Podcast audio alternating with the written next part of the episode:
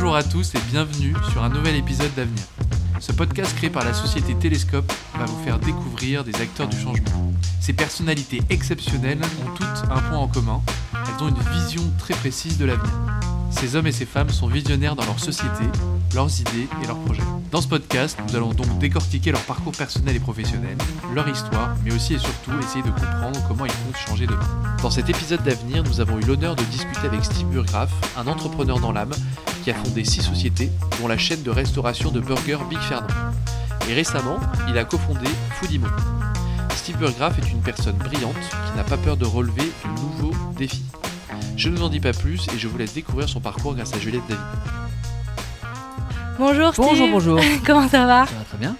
On te qualifie souvent de serial entrepreneur. Tu as monté ta première entreprise assez tôt et après tu n'as plus jamais arrêté.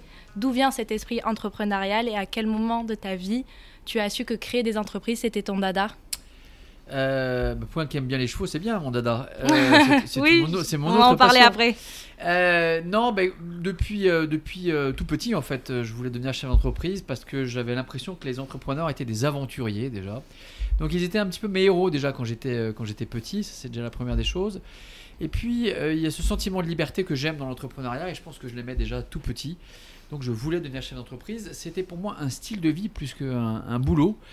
Donc euh, voilà, donc euh, mes lectures à 10 ans, c'était euh, la vie française. J'avais un écran pour suivre la bourse à l'époque sur ma télé. Tu c'était sur la télé. Oui, 97, ça me rajeunit pas, donc je ne suis pas tout jeune.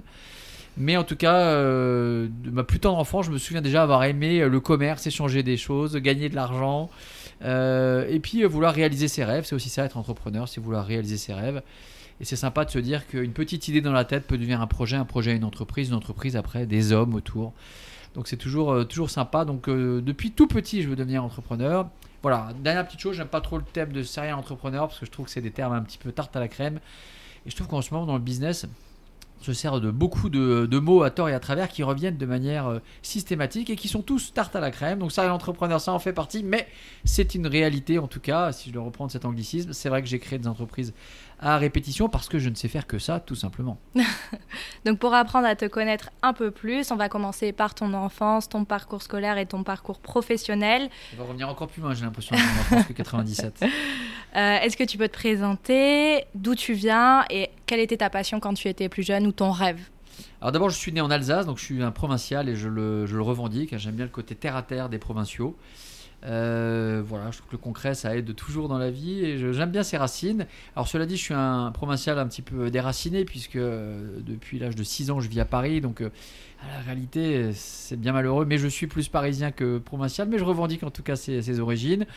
Et bah, pour revenir à mes passions de petit, une de mes passions, c'était déjà la vie des affaires. Euh, donc je lisais des biographies de chefs d'entreprise, euh, je lisais les, petits papiers dans la presse économique, je lisais déjà à l'époque les pages saumon du Figaro, que je trouvais évidemment très, euh, très instructives et sympas. Voilà, et puis bon, après j'avais d'autres passions qui étaient des passions d'enfants aussi, dont, les, chevaux déjà quand j'étais, quand j'étais petit. Mais voilà, en tout cas, la passion pour les chefs d'entreprise était déjà existante quand j'étais petit. Que dirais-tu aujourd'hui au petit Steve? Euh, je lui dirais, bah écoute, euh, t'as fait ton chemin et t'as suivi, suivi ta route. Donc euh, pour l'instant, c'est pas plus mal pourvu que ça dure. Tu as fait une prépa HEC, puis tu as intégré l'IHG, l'Institut supérieur de gestion. Est-ce que c'est ton parcours qui a encore plus développé ton esprit entrepreneurial et qui t'a donné envie de fonder des entreprises Ou comme tu dis, c'est vraiment un trait de ta personnalité? Euh, Absolument pas. euh, ça faisait partie de mon parcours parce qu'à l'époque, euh, quand tu voulais faire des affaires, il fallait a priori faire une école de commerce. On a tout mène aux affaires, hein, même ceux qui n'ont pas fait d'études d'ailleurs. J'aurais pu très bien me passer d'études. En fait, à la réalité, je crois que j'aurais aimé entreprendre tout de suite après mon bac. Voilà, ça laisse un petit peu de temps, un petit peu de maturité, parce qu'évidemment, quand on est jeune, on croit tout savoir. C'est évidemment la faiblesse de l'entrepreneur, du jeune entrepreneur, c'est qu'il croit tout savoir. Euh, un petit peu débordé par son énergie. Donc j'en avais déjà beaucoup à 22. Je pense qu'à 18, j'aurais été tout fou. Donc euh, c'était 3-4 ans de temporisation qui m'ont fait du bien. Après, est-ce que j'ai appris beaucoup de choses euh, dans, dans l'école de commerce en question ou ma prépa euh, qui m'ont servi après, à part euh, écrire et parler correctement? Pas forcément. Pas grand-chose. je savais déjà lire un bilan, euh, je sais pas, quand j'avais 13 ou 14 ans. Donc euh, j'avais déjà un petit peu de- d'avance sur le sujet. Donc l'aventure débute avec l'entreprise Les Compagnons du Terroir, euh, qui faisait de la restauration rapide livrée au bureau. Comment as-tu récolté le capital nécessaire pour fonder ta première entreprise? Comment est venu le concept et comment cette, cette expérience s'est-elle passée? Alors j'ai travaillé euh, déjà pendant euh, six mois euh, pour une, agence de pub et ces six mois m'ont permis de collecter de l'argent qui, qui, était mon capital de départ simplement. Donc j'ai commencé avec pas grand-chose et ceci explique en cela. C'est pour ça que j'ai démarré aussi avec une entreprise que de livraison à l'époque. tout simplement parce que j'avais pas les moyens d'ouvrir euh, quelque chose de visible. Donc j'étais obligé d'être caché. Euh, voilà, mais bon, ça m'a aussi, aussi porté chance que l'entreprise a extrêmement bien, bien fonctionné. Donc voilà, donc j'ai démarré avec la sueur de mon front surtout, un petit peu d'huile de coude surtout, et puis un petit peu de capital que j'avais amassé. La somme était petite, je sais pas si on peut dire amassé, mais en tout cas que j'avais récolté en étant très peu de temps salarié. Ensuite, euh, tu as créé IconoWeb Multimédia, une agence spécialisée dans la présentation d'actifs immobiliers. Ta carrière a pris un tournant et tu as complètement changé de secteur. Pourquoi? Et peux-tu nous parler de cette expérience bah, C'était des rencontres et une opportunité. Euh, voilà, je me suis retrouvé par hasard à m'occuper de commercialiser un immeuble de, de, bureau. Et donc je l'ai vendu assez rapidement. Et je l'ai vendu avec un outil à l'époque qui était un site, un CD-ROM. Ah, ça fait rigoler tout le monde. Euh, mais voilà, mais euh, il faut placer les choses dans le contexte. On est en 2000, 2002. donc il y a 18 ans maintenant. donc j'ai vendu assez rapidement cet immeuble. Et je me suis rendu compte que l'outil plaisait plutôt pas mal plutôt que de donner du papier. Et j'ai tout simplement demandé à mon prestataire euh, qui m'avait fait le site internet et le CD-ROM dédié à cet immeuble s'il voulait qu'on crée une entreprise qui fasse uniquement que cela, c'est-à-dire la présentation d'actifs immobiliers. Et c'est comme ça que ça a démarré en 2002 et euh, sur les chapeaux de roue. Après, tu as revendu cette société et tu as fondé imoprimo.com. De quoi s'agit-il? Alors d'abord, effectivement, j'ai gardé cette société pendant 5 euh, ans. Donc je suis devenu leader, leader en France. Donc j'ai été racheté par une SS2I. Donc voilà, donc c'était une aventure, une aventure entrepreneuriale sympa, parce que d'abord l'humain avait été très sympa, j'avais des super associés à l'époque.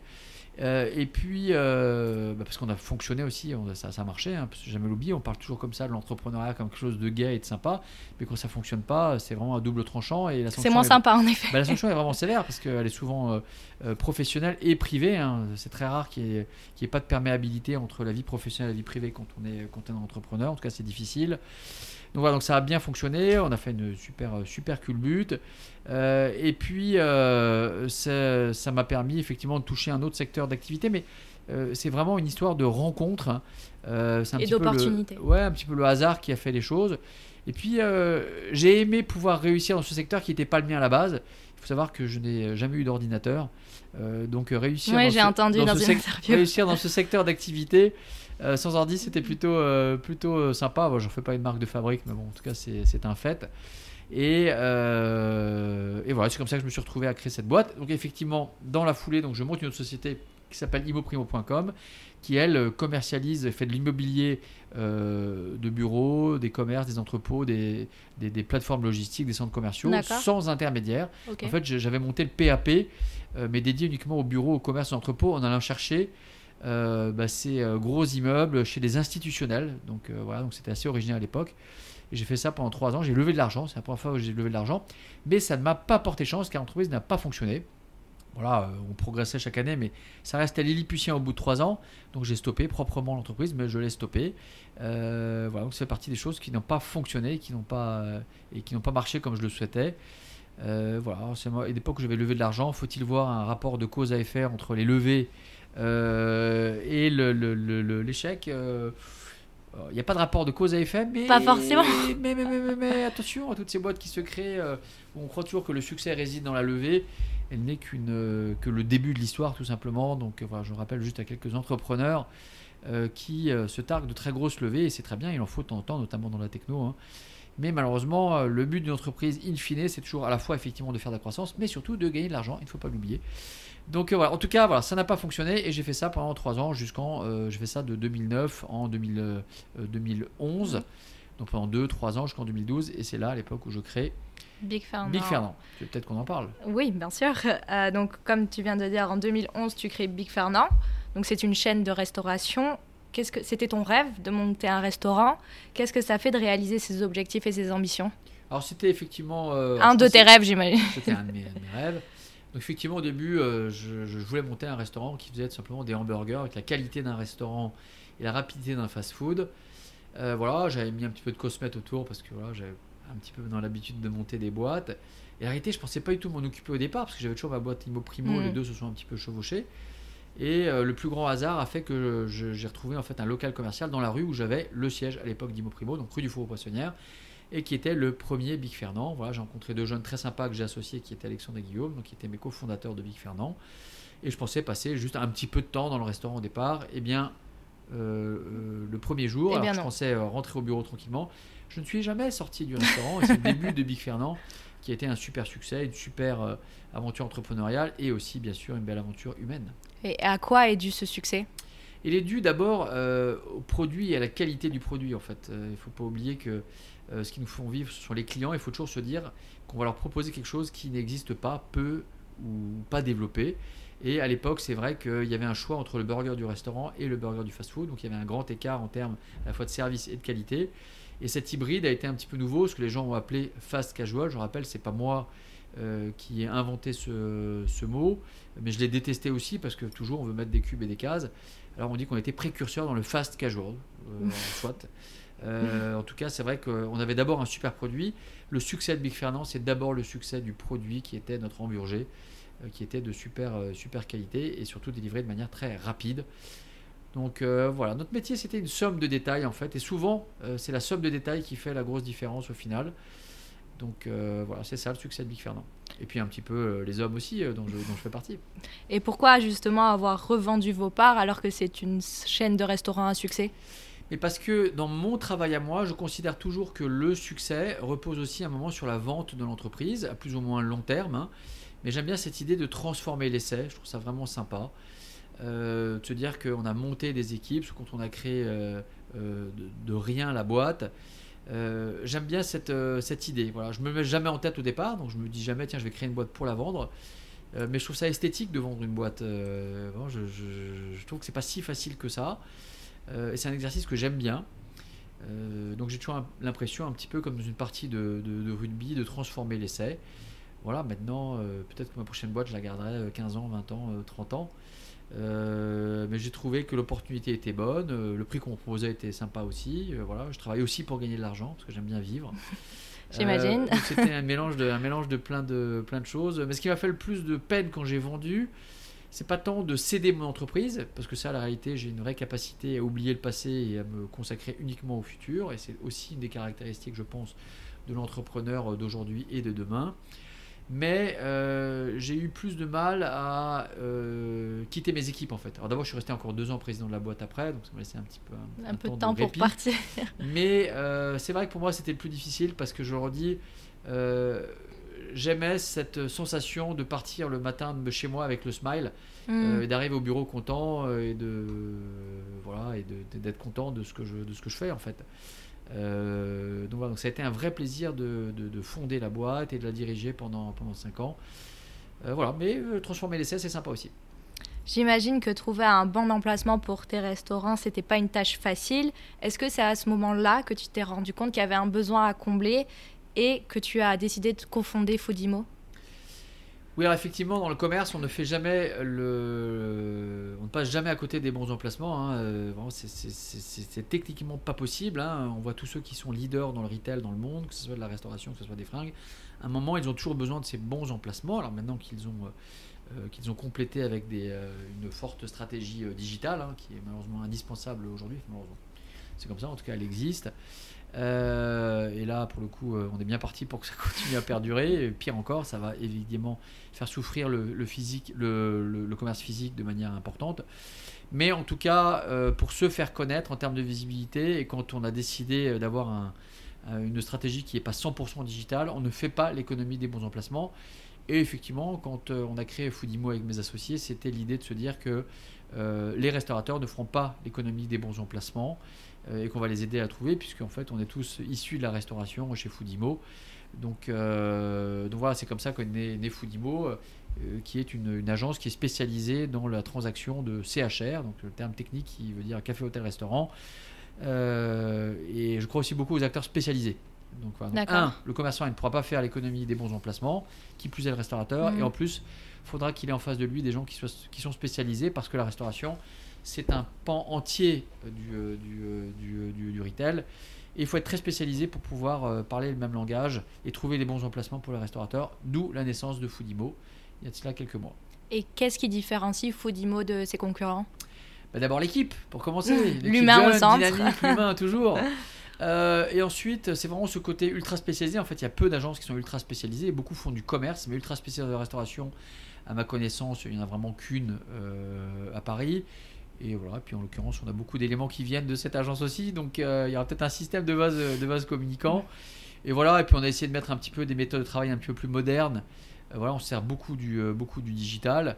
Euh, et puis évidemment toujours notre carnet d'adresse dans la, restauration, donc qui nous permet à la fois de trouver les bons emplacements et à la fois de trouver les bons acquéreurs pour ces bons emplacements.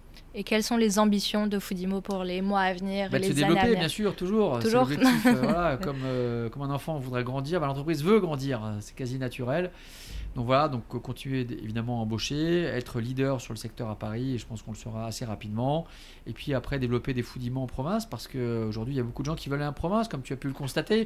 Des gens qui veulent mhm. vivre en province, des gens qui veulent travailler en province. Donc il faut leur amener des restaurants, et on va leur amener des restaurateurs parisiens aussi, qui veulent aller en province.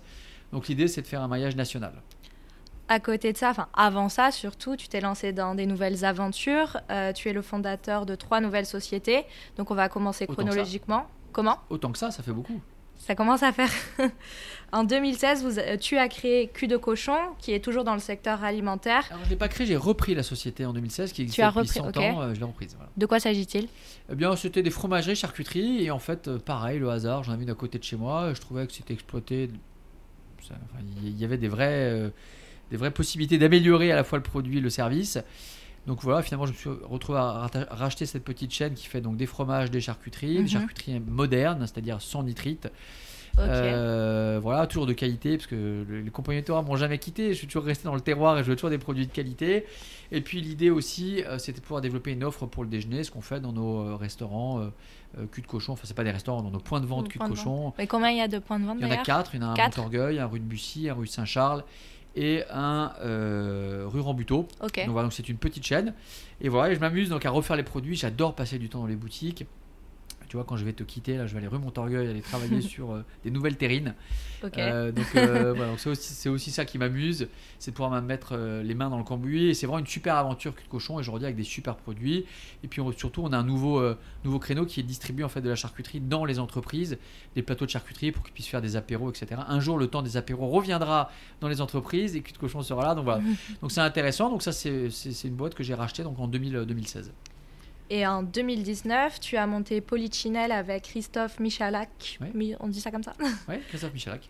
C'est un restaurant. Quel est le concept?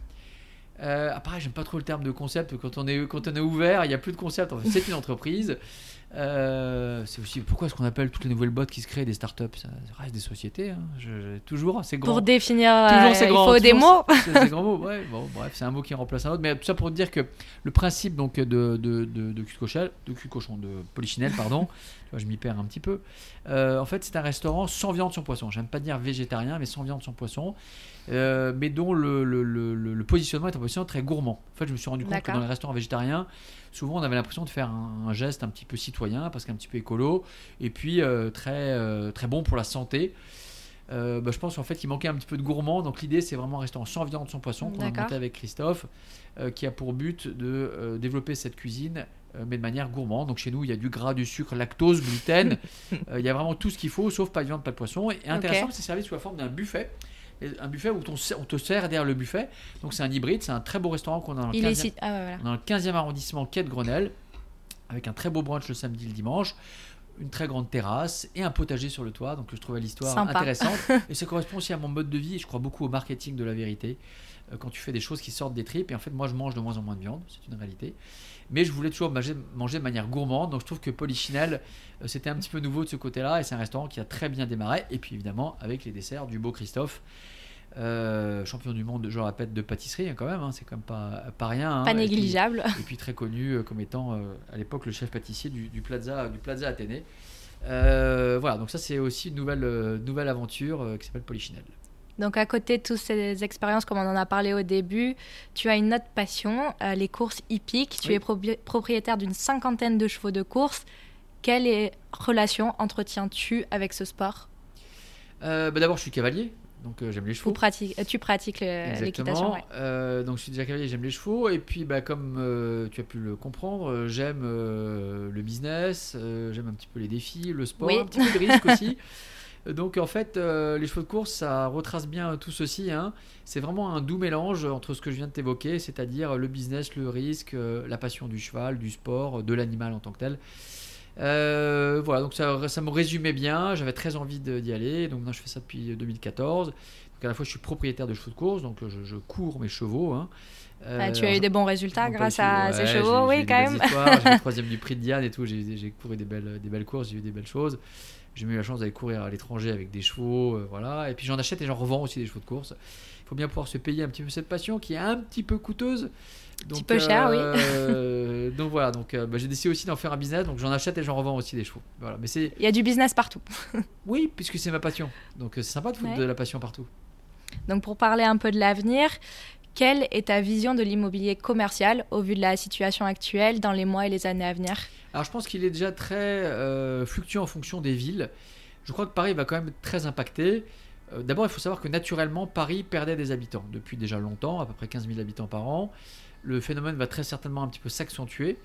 Or, le nombre de commerces, le nombre de restaurants, euh, lui, n'a pas beaucoup bougé. hein, Peut-être qu'ils vont fermer. Euh, mais euh, très clairement, je pense que le retail va être très affecté dans, Paris. Voilà, les emplacements numéro 1 resteront des emplacements numéro 1. Euh, mais de manière globale, le- que ce soit la perte d'habitants dans Paris, que ce soit l'essor du commerce quand même digital qui a quand même pris le pas sur beaucoup de beaucoup d'activités, je crois malheureusement que le, le commerce physique euh, va être malmené à Paris. Euh, voilà, on commence déjà à avoir beaucoup de rues qui étaient des rues très commerçantes avec beaucoup de locaux vacants, hein, et ça c'est un signe quand même. Voilà, que la province, je pense, sera un petit peu moins affectée, parce qu'il y a quand même des gens qui ont quitté Paris, c'est une réalité, hein, grâce à cette cassure qui Ils s'appelle ont envie de nouvelles, ils ont des nouvelles attentes. euh. Oui, alors après, bon, c'était le Canada il y a 15 ans, tout le monde veut partir au Canada, donc tout le monde veut partir à Bordeaux, je, je rigole bien quand même. On croit toujours que l'herbe est plus verte ailleurs, mais en tout cas, c'est une réalité. Le télétravail permet à des gens aujourd'hui de vivre dans des espaces avec euh, plus d'air pur, plus, euh, plus grand, Euh, la province le permet, et le télétravail permet aussi maintenant l'installation en province. C'est une vraie cassure quand même qu'on vit aujourd'hui. Hein. Euh, c'est pas rien. Là, je parle pas du confinement, je parle de l'après derrière, où on considère que on a la possibilité quelquefois de télétravailler, donc de travailler de chez soi, un endroit qui peut être un endroit plus confortable, et que finalement on n'est pas obligé de faire le choix entre son travail et son boulot, quelquefois on peut Mhm. mélanger les deux, et c'est vrai que le télétravail euh, correspond aussi assez bien à cela. Donc je pense que Paris va souffrir, je suis assez inquiet pour Paris pour être très, très honnête. Quels sont tes projets futurs? La création d'une nouvelle société peut-être? Bah, Déjà j'en ai beaucoup, donc on va déjà faire tourner tout ça, hein. voilà, c'est pas tout de créer des choses. Euh, voilà, j'ai quelques, quelques projets dans les, euh, dans les cartons, mais qui sont pas encore concrets. Donc, euh, peut-être à l'occasion d'un nouvel interview, peut-être, pour parler de mon activité. je toutes les deux semaines. J'ai toujours des choses à raconter. hein. Pas toujours intéressantes, mais j'ai toujours des choses à raconter. En tout cas, je suis bavard, comme tu as pu le constater. Oui. Mais en tout cas, oui, non, j'ai d'autres, d'autres, d'autres projets. Mais voilà, j'essaye surtout aujourd'hui de me consacrer à l'essentiel, à mes projets, c'est-à-dire Foodimo, qui, me prend, qui me prend pas mal de temps, Polichinelle, évidemment, mon restaurant, et puis Mhm. ma, ma chaîne de restaurant euh, cul de cochon. euh, voilà, euh, je- je- ça met quand même pas mal de temps tout ça. Donc on va déjà faire tourner tout ça et ça prend déjà beaucoup de, beaucoup de temps. Quel conseil donnerais-tu donnerais, donnerais-tu à un jeune qui entre sur le marché du travail? Un marché du travail ou de l'entrepreneuriat? On peut faire les deux. Alors, on ne peut pas faire les deux, ça c'est faux. On est soit entrepreneur, soit on est salarié. Celui qui croit qu'il peut rester dans son entreprise en même temps qu'il est entrepreneur, ça c'est le mirage de l'auto-entrepreneuriat, mais à la réalité ça n'existe pas. Quand on est entrepreneur, on est entrepreneur à 100%. On prend 100% On peut, à côté de son travail, monter euh, quelque Oui, chose sûr, qui est plus personnel. Mais la réalité, le- le- les chances de succès quand tu ne te consacres pas à 100% à ton, à ton entreprise, c'est déjà très difficile d'avoir une entreprise qui fonctionne, qui gagne Mm. de l'argent. Si tu ne consacres pas 100% de ton temps, tes chances sont vraiment infimes. Tout est possible, il y a toujours des exceptions Mm, qui sûr. confirment la règle. Donc on est soit salarié, soit entrepreneur. Ça, j'en suis convaincu. Euh, voilà. Après, le conseil que je donnerais, c'est ben, faites des choses qui vous plaisent. C'est-à-dire, ne faites pas les choses pour les autres, ne faites pas les choses pour la société, ne faites pas les choses pour vos parents. Faites des choses pour vous, parce que euh, lorsque ça sort des tripes, il y a une telle énergie qui sort des tripes euh, qu'on est capable de renverser des montagnes, soit comme salarié, de gravir les échelons vitesse grand V et de devenir un super salarié. Et il n'y a pas de honte. hein. Être entrepreneur, c'est pas une qualité, hein. C'est juste un job. Euh, voilà. Et pareil, quand on est entrepreneur, ben, pareil. ça ne faut va pas à tout le monde en faut plus euh, d'être des tripes. Non, en entrepreneur. plus, il y a des gens qui sont pas faits pour ça. hein. Et je leur dis, ça fait pas d'eux des mauvaises personnes, hein, euh, fois bien au contraire. Donc, euh, donc voilà, donc il faut jamais se travestir en fait, car chasser le naturel, il revient toujours au galop. On est toujours rattrapé par qui on est en fait. Et, et voilà, donc c'est mon conseil un petit peu large, euh, mais je crois que c'est un bon conseil. Donc pour finir, on a créé ce podcast dans le but d'inspirer les gens et de leur redonner envie de croire en demain. Est-ce que tu aurais un conseil ou une citation motivante à nous partager? Mm, euh, oui, euh, j'aime bien cette, euh, cette citation euh, qui, est, qui est la suivante. La belle âme est celle qui vit dans l'angoisse de souiller la splendeur de son intériorité. Il lui manque la force de s'extérioriser, de se faire soi-même une chose. Voilà, je vous laisse réfléchir à tout ça. Un petit peu compliqué comme ça, mais en fait, qu'est-ce que ça veut dire? Ça veut dire que tout simplement, que les belles idées qu'on a dans la tête, il faut tout simplement un moment qu'elles deviennent réalité. Euh, car la belle idée dans la tête ne vaut rien tant qu'on l'a pas couchée, tant, qu'on- tant qu'on l'a pas confrontée à la réalité. Donc voilà, donc je finirai sur cette petite euh, citation euh, de Hegel, qui peut paraître un petit peu compliquée, mais en fait qui est assez, assez simple. Merci d'avoir répondu à mes questions et à bientôt. À bientôt Au revoir, Merci. merci. C'est la fin de cet épisode d'Avenir, le podcast créé par la société Télescope, une carte de prospection qui permet aux professionnels de l'immobilier de prédire les transactions de demain. Si le podcast vous a plu, n'hésitez donc pas à le partager autour de vous. Vous retrouverez toutes les informations concernant notre invité directement sur le blog de Télescope. Si vous avez des questions ou envie de participer au podcast, vous pouvez nous écrire sur podcast.télescope.com.